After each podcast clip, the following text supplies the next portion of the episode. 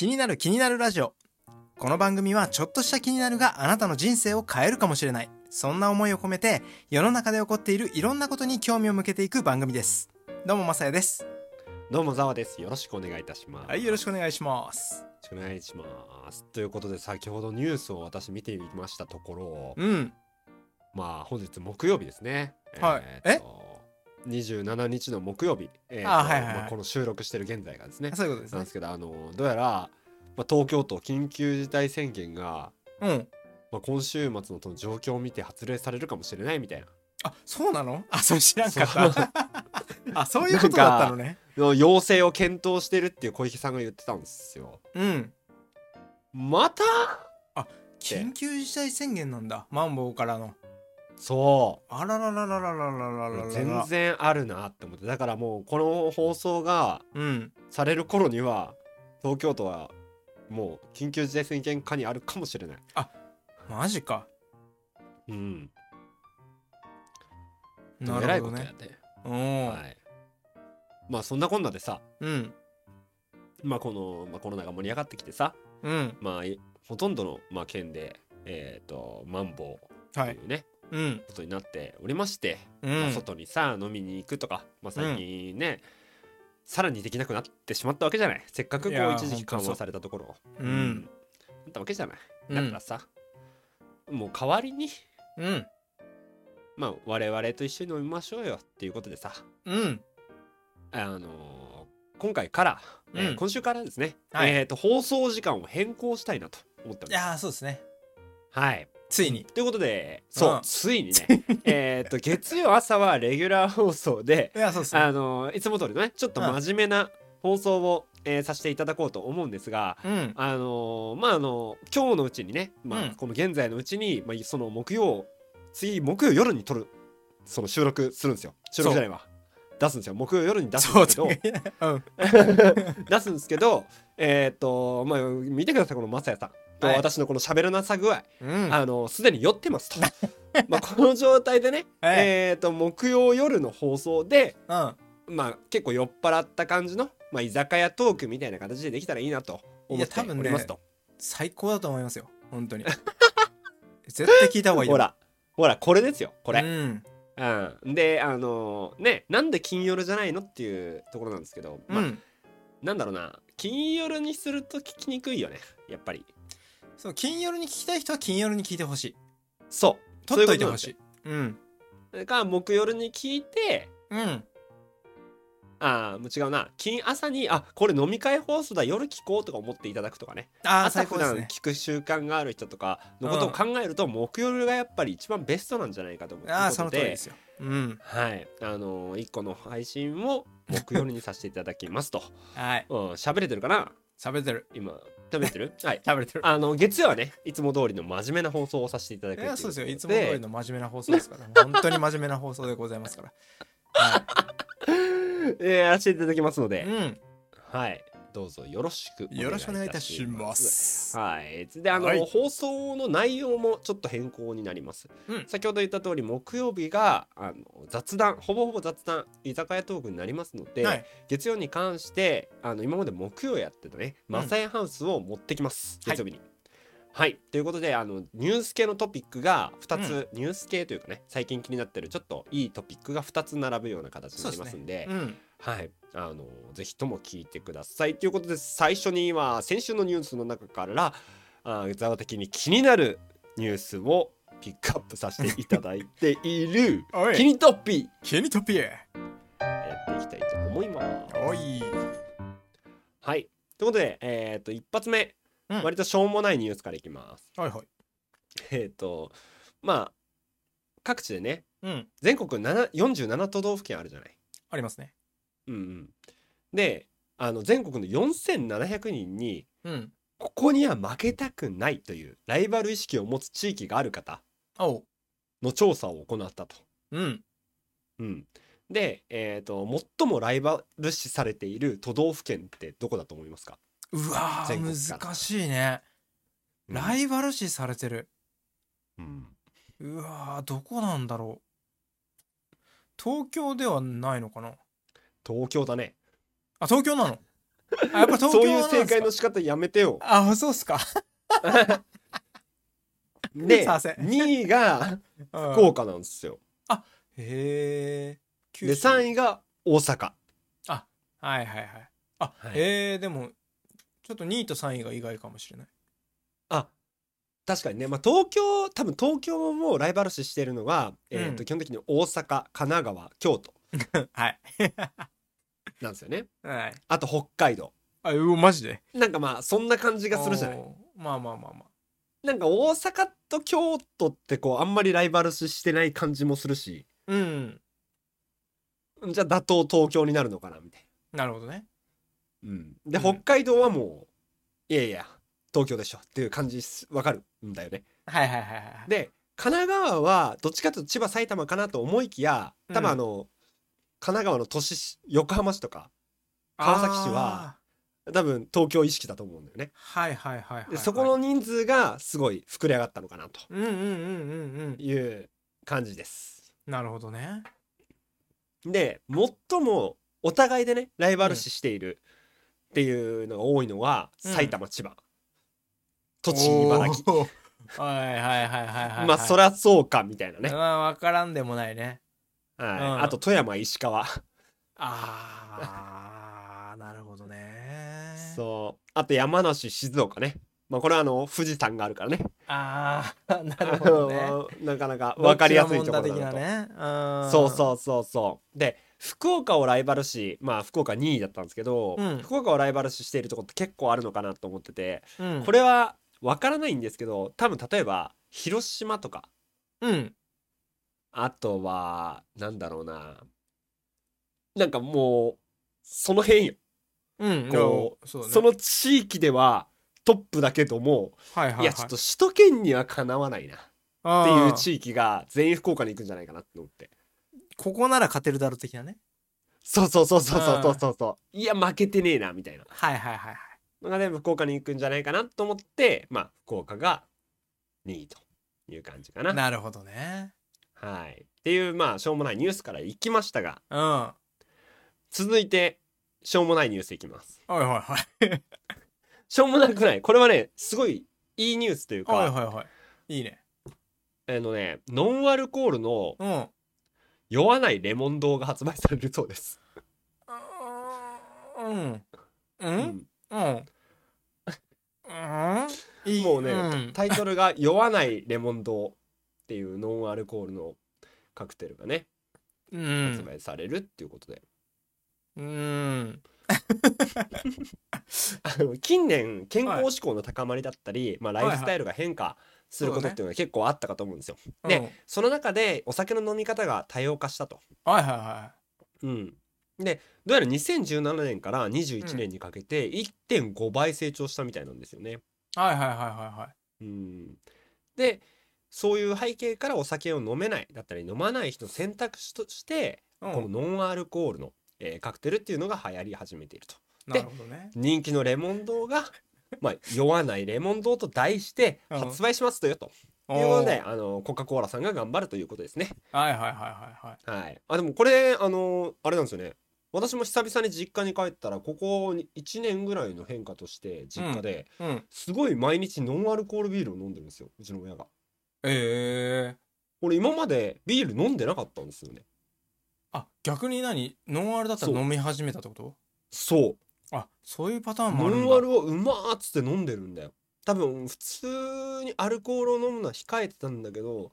やっぱり飲みたいっていう気持ちが高まってノンアルコールを飲んでるんだと思う。控えてたんだ。でも控えてたんだと思う。なんか全然飲んでる姿見たことなかったもん。ああ、今までね。そう、俺が帰って飲もうとしてたら私も飲むっつってノンアルコールビールを飲んでた。面白いねそれも。しかもいっぱい家にあった。大量買いしてんだしかも。大量買いしてた。はいはいはい、はい、ね。まあそういうね背景というか、まあ、時代の変化がありますねっていうお話です、うん、なるほどね。はい、続いて、うん、首都圏のマンション価格が過去最高になっておりますと。あら、うん、あららら。新築マンションの1棟当たりの平均価格が、うん、まあ、前年比の約 2.9% 上昇と、うん、6260万円みたいですね、うん、首都圏がこれ過去最高金額みたいなんですけど、はいはいはいはいはい、なんか東京都だけマンションの物件価格が上がっていっている、あだけなんだ多分。で、まあ、都内の人口っていうのはね増え続けていて、うん、こうあったじゃない、コロナの流行り始めた頃、もう田舎に人が動くみたいな、あるある、うん、全然関係ないみたいですね移動しないんだ移動してないっぽいですね、どうやらもうこの地価が上がっていってるってことはやっぱり都会に住みたい人は都会に住みたいのかねなんかそんな気がするね、うん、でなおかつでなおかつというかなんつったらいいのかな、不思議だなと思ってるのが、うん、給料って下がり続けてるはずなのに我々の、そうだね、なのになんか知らんけどマンション代は上がっていってる。でも生きていけるわけでしょ。そう。なんでなんだろう。どういうこと？普通さ、需要そんなとこ高いとこ住めなくなるわけだから。そうだよね。需要が落ちてきてちょっとずつ安くなってくるんだろうなって普通はそうだよね。そう思っちゃうんだけど、うん、お金ないのに高級マンションが高くなっていってる。住む人が変わってってるとこではなくて。変わってるのかもしれないし、もしかしたらさ、なんか裏側でさ、うん、すごい投資家ばっかりだったりするのかもしれないし、うん、なんかそんな気もするよね。あとなんだろうね、海外のお金が回ってきてるのかもしれないね。あ、海外の人が買ってる、はいはいはいはい、例えばまあ今調子に中国だとか、うん、のお金がこっち側に流れてきて、資産として持たれてるのかもしれない。ありえるね。とはいうのをいろいろ思ったりしました。なるほどね。はいはあ、うん、面白いですね。うん、面白いね。これちょっとなんか気になるからなんかちょっと追っかけたいなって。そうだね、なんかどんな感じの中身なのかが気になるね、本当にね。ね、うん、はい。ということであら、最後のニュースになっちゃいました。あらあらあららおろおろおろおろおろということでさ、はい、ガソリン価格が上がりますね。はい、170万円リッターあたりリッターあたり170円超えということでそんないく、うん、超えをただ防ぐために値上げ緩和措置発動、うん、あ、なんかあったね、なんかあったね、うん、そうです、あったあったね、なんかあったなそれ。170円を、うん、超えたらさすがにやばいということで、うん、超えた分に対して、うん、補助金として、うん、石油元売り各社に出すと、だから安くしろというのをやるらしいです。なるほどね。はい、っていうので、まあ、ガソリンが高くなってるっていうのと、うん、まあ、政府がそういう措置を行いましたよっていうことをちょっと皆さんにお話ししたかったっていう。なんか俺が18区ぐらいの時にめちゃめちゃ高くなった時あったんよ。10年経たないぐらいか、はいはいはいはい、うん、なんかあの時で普通のレギュラーかな、うん、廃屋だったらもう200円超えてて、うんうんうん、レギュラーで190円とかの時あったんよね。うん、あれはマジで地獄かなと思った。まあ、学生だったのにさ、はい、初めて車持って2年目ぐらいの時かな、うん、それ20歳ぐらいかな、う、ね、うん、19、20歳とかなんかそれぐらいなのね。うんうんうんうんうん。なんかもう1000円分でさ5リッターぐらいしか入んないわけよ地獄なんですかって思ったね。あの状況に近くなるっていうのは結構なことだなと思うね、やっぱり。今いい話題をしてくださったんですけど、うん、まあ、これここまで深くいくかどうかっていうのは微妙なところだったんですが、うん、ちょうどねその高騰した後に一、うん、回政府民主党政権からこのところ、はいはいはい、が一回措置を行ってるんですよ。あ、なるほどね。それがトリガー条項っていうものがあるんですけど、はいはいはいはい、これがね、うん、あるのに今回それを発動させないその補助金制度っていうのを使った。あ、その前にの一手なのね。本当はあるの、もう一個あるの。そう、トリガー条項を発動させたくないの、政府は。なるほどね。でトリガ条項っていうのは、うん、160円以上となんかいくら以下以上になった場合、うんうん、課税を停止するんよ、ガソリン税を。あ、はいはいはいはいはい。だから安くできるという仕組みだったんだけど、はいはい、もうこれが実施されるとなんかいろいろ面倒くさいことになるから。なるほどね、その前に一手打ったのね、うん、そうっていうのが今回の流れですと。なるほど、はい、まあ、気になる方はトリガー条項って調べてみてくださいと。はい、わかりました、はい、これねガソリン代に関して二重に税金取られてるんじゃないのかなっていう話になってきます、うん、マジもっと気にならせるね、うん多分俺も詳しくは見てないけど二重課税なんじゃないのかと、なんじゃないかな、なんか不思議なことになってますよ、ね、ガソリン代って、っていう感じです。はいはい、ありがとうございます。本日の君とべは以上になりますということで、続いてはね、まさやさんが、まあ、最近話題になってることだったりとか、そうですね、まあなんというか勝手に気になったことをね、そうです、一つ取り上げて、はい、深掘りするという。そうなんです、うん、マサヤハウス。はい、マサヤハウスということでね、はい、日にちは変わりましたが、うん、タイトルコールしますか。いいですか。はい、いくよ。はい、せーの、ようこそマサヤハウス。はい、ということで、まあお酒ですよね、うん、やっぱ飲んでますか、うん、っていうことでもう2人とも、うん、まあ飲んでるわけなんですけども、うんうんうんうん、なんとですね、今回の、はい、キニタピでお話ししたはい、お酒のお話あったと思うんですけども、おノンアルコールどうのこうのっていう、はい、この話なんですねはい、いやちょっとねまさかのね被るということでやらせていただいております、うん、今回ね、うん、こんだけやっぱりこう打ち合わせをしてないということがね分かるなっていう話になってくるわけなんですけどもはいはいはい、打ち合わせせずにね私らいきなり撮り始めてるわけなのでいやまあいいんじゃないですか、逆にお互いね、深掘りできるわけでしょ。そう、私があっさいことパって言ったのをお互いのニュースをお互い言わないでスタートするっていうさやつをやってるわけじゃないですか、毎回毎回、はい、たまに被るよね、やっぱりね、やっぱ被っちゃうよね、でもまさかこれで被るとは思ってなかった俺。被ってるんだったらガソリンの方かなと思った。そうだよね、なんかね、うん、ちょうどなんかこうお酒多分飲むんだろうなって自分の中で思ってて、あこのお酒の話題いいなと思ってこれにしたんだけど、はいはいはいはい。ということでね、まあ我らねキニキニざわまさや、はい、出会いというのはですね、うん、ある意味ねこのコロナ禍でのリモート飲み会というのが活発になったことによって飲み会開きまくってね、挙句になんか2人で飲みまくってたような、うん、状況もあってね、結果2人でいっぱい飲んで2人で結果飲んでなんか誰か呼ぶ呼ばないとか言ってる間にもうベロベロになってるみたいななんかそんなやつをやってたわけですようんうん、うん、で今回そのお酒やっぱお酒好きなんでね、お酒についてちょっと深掘りしようかなって思ってたらちょっと被ったわけなんですけどもまあせっかくね、はいはい、このお話持ってきたんでねこのままお話していくわけなんですけども、うん、このお酒好きな人はねぜひね聞いていただきたいということでねうん、聞いてる人多分お酒飲んでる人も多いかなと思うので、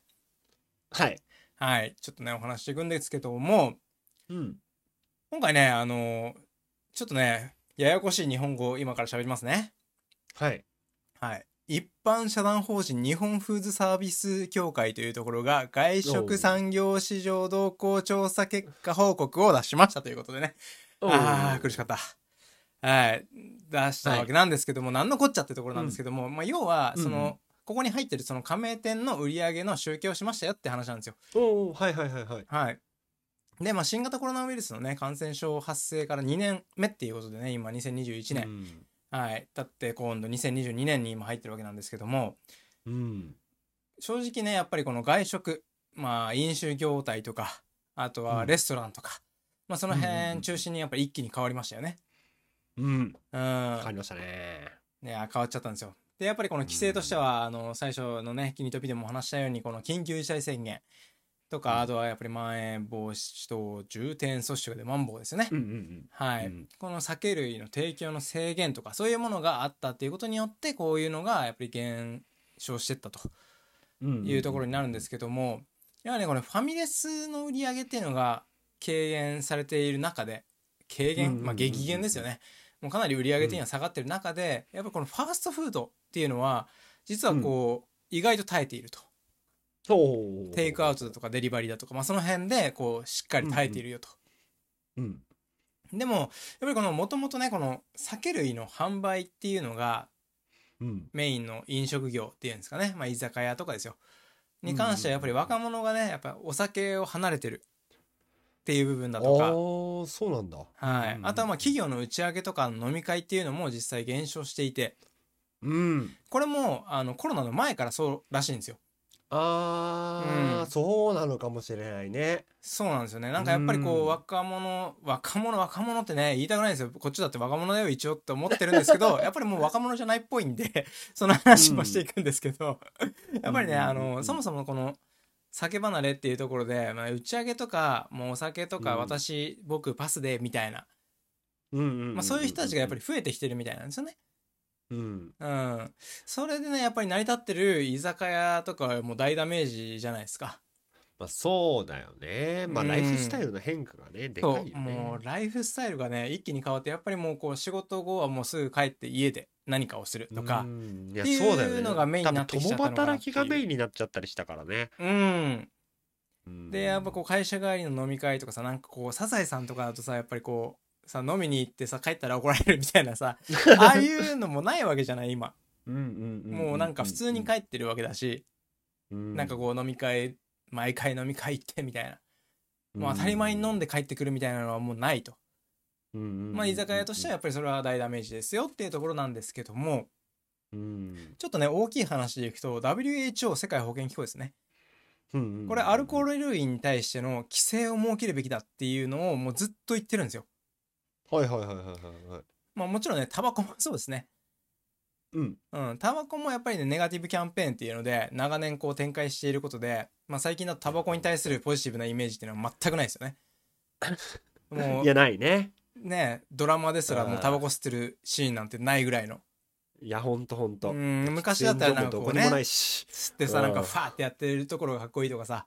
なんか刑事がこうなんか吸ってるところがかっこいいとかさ、なんかそういうのがあったのがもう全くないわけよ、うんうん、なんですけども特にこのアルコールっていうのが次の WHO のターゲットになってるらしくて最近はねその結果っていうのが出てきてるっていうので、はいはいはいはい、欧米では毎年1月ですね。なので今ですね、うんはい、これドライジャニュアリーっていうことで禁酒月間っていう風潮が浸透しつつあるみたいですね、うんなるほど、うん、だし日本でもこのノンアルの市場ねさっきザワ家もねノンアルばっかり飲んでるっていうこと言ってたと思うんですけども、もう急速に拡大してると。で2008年ちょっと前なんですけども、うん、2008年の頃に比べて今のこの2021年2年っていうののノンアルの市場っていうのが約20倍になってる近くらしいんですよ。なんでもう結構本当に家でノンアルを飲むっていうのが当たり前になってきてるっていう世の中になってきてると。なるほど、うん、もうこうなってくるとねこのコロナ禍とかどうこうっていうよりももうコロナがねもう収束した後もこれアルコールってどうなってくるかなっていうところがあって。なるほどな。そうもうこれね正直 WHO との戦いが待ち受けてるのかなこの飲んでる人からしたらっていうところ。なるほど。ちょっとこのうちらみたいなこうお酒飲みに関しては、まあ、今後どんな未来が待ち受けているのかっていうのはちょっと面白いなって思って、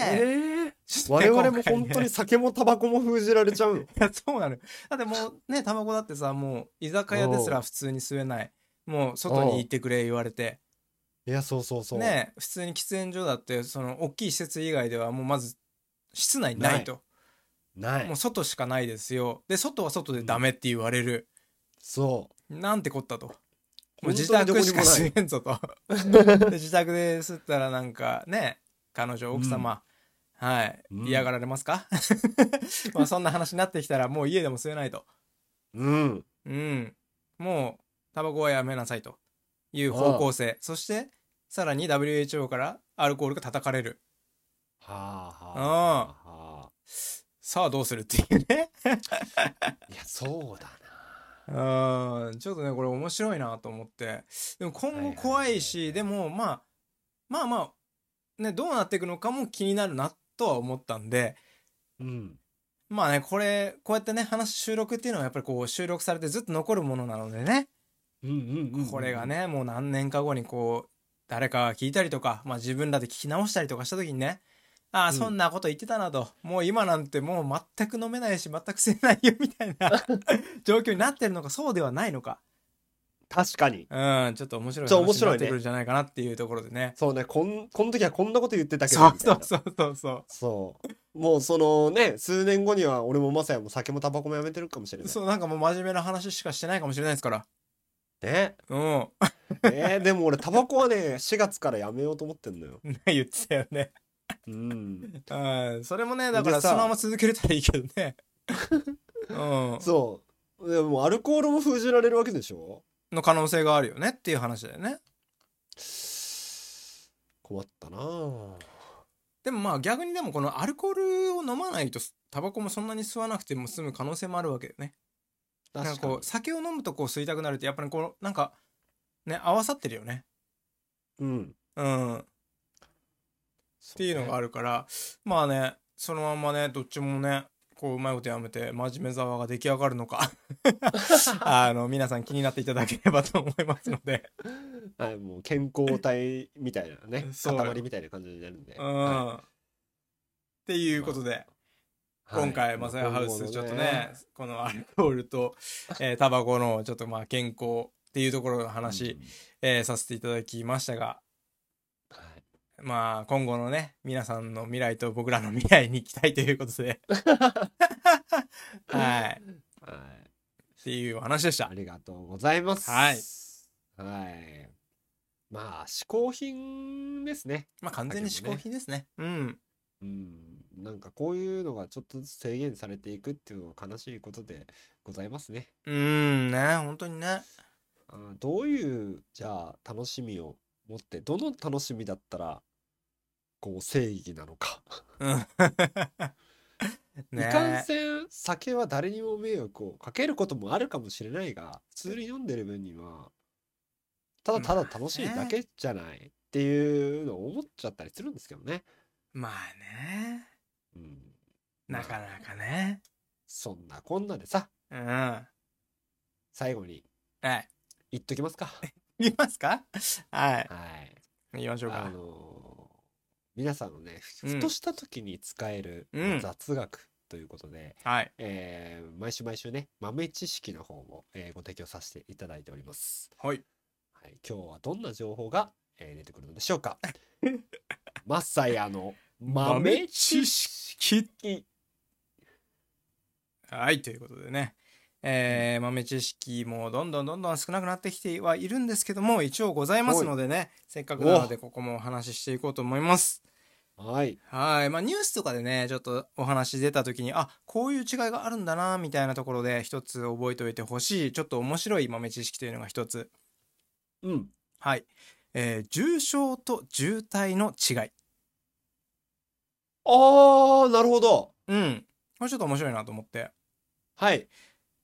ちょっとね意外と違いあるんですよこれ。なるほどね。なんか、あれちょっと重症者何人、何々が誰々さんが重体とかっていうのがあるんですけども、この重症っていうのは実はねこれ命の危険がない場合らしいんですよね。重症だけど命まではみたいな。いきなり死ぬことはないんじゃないかぐらいのレベルの人が重症らしいです。で、重体は命の危険がある場合。なるほど。これねなんかこう詳しくね書いてあったわけじゃないんでね、どういう状況がどれでどういう状況がどれっていうのはわからないんですけども、これでちょっとこうこれはこうなんだなっていうぐらいのこう知識で持っとくとちょっと面白いのかなと思った一つの豆知識でございます。なるほどね。ちょっとそれ、もう一回調べたいね。ちょっと詳しくね調べてみてもいいかもしれないっていう中身ですね。次のキニトピマサヤハウスで出てくるかもしれない。マサヤハウスで行っちゃう。コロナの重症化とかあるじゃん。そうだね、確かにね。それは危険ないってことなの？危険ないわけじゃない。重症化もまたちょっと違うのかもしれないから、ちょっとその辺もね調べてみたら面白いかもしれないですね。確かにちょっと気になりました。重症化と重体はちょっと違うかもしれないですね。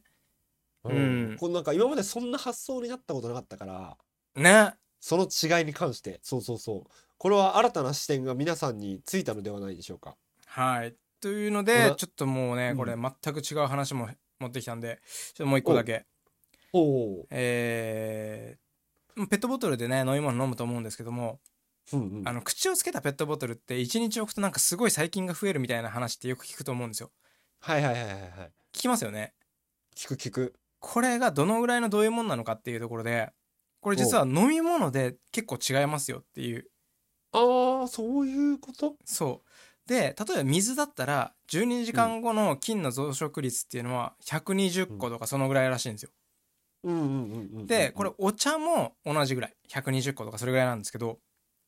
砂糖入りの飲料、コーヒーとかの飲料とかジュースもそうなんですけど、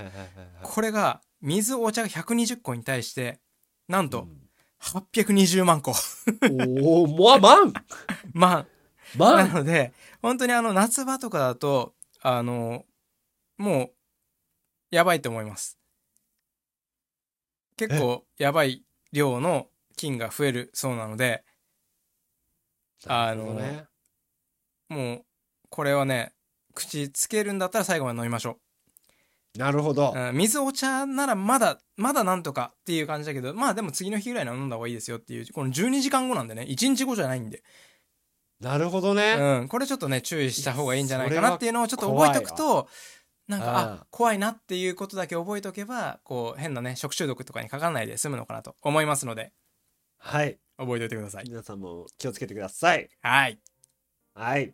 ということで、はい、本日のキニキニは以上となりますが、はい、皆さんいかがでしたでしょうか。今週木曜日、夜に、飲み会放送はい、という形でさせていただきますので、はい、何卒そちらも楽しみにしていただけたらと思います。よろしくお願いします。よろしくお願いします。ではまたせーの、バイバーイ。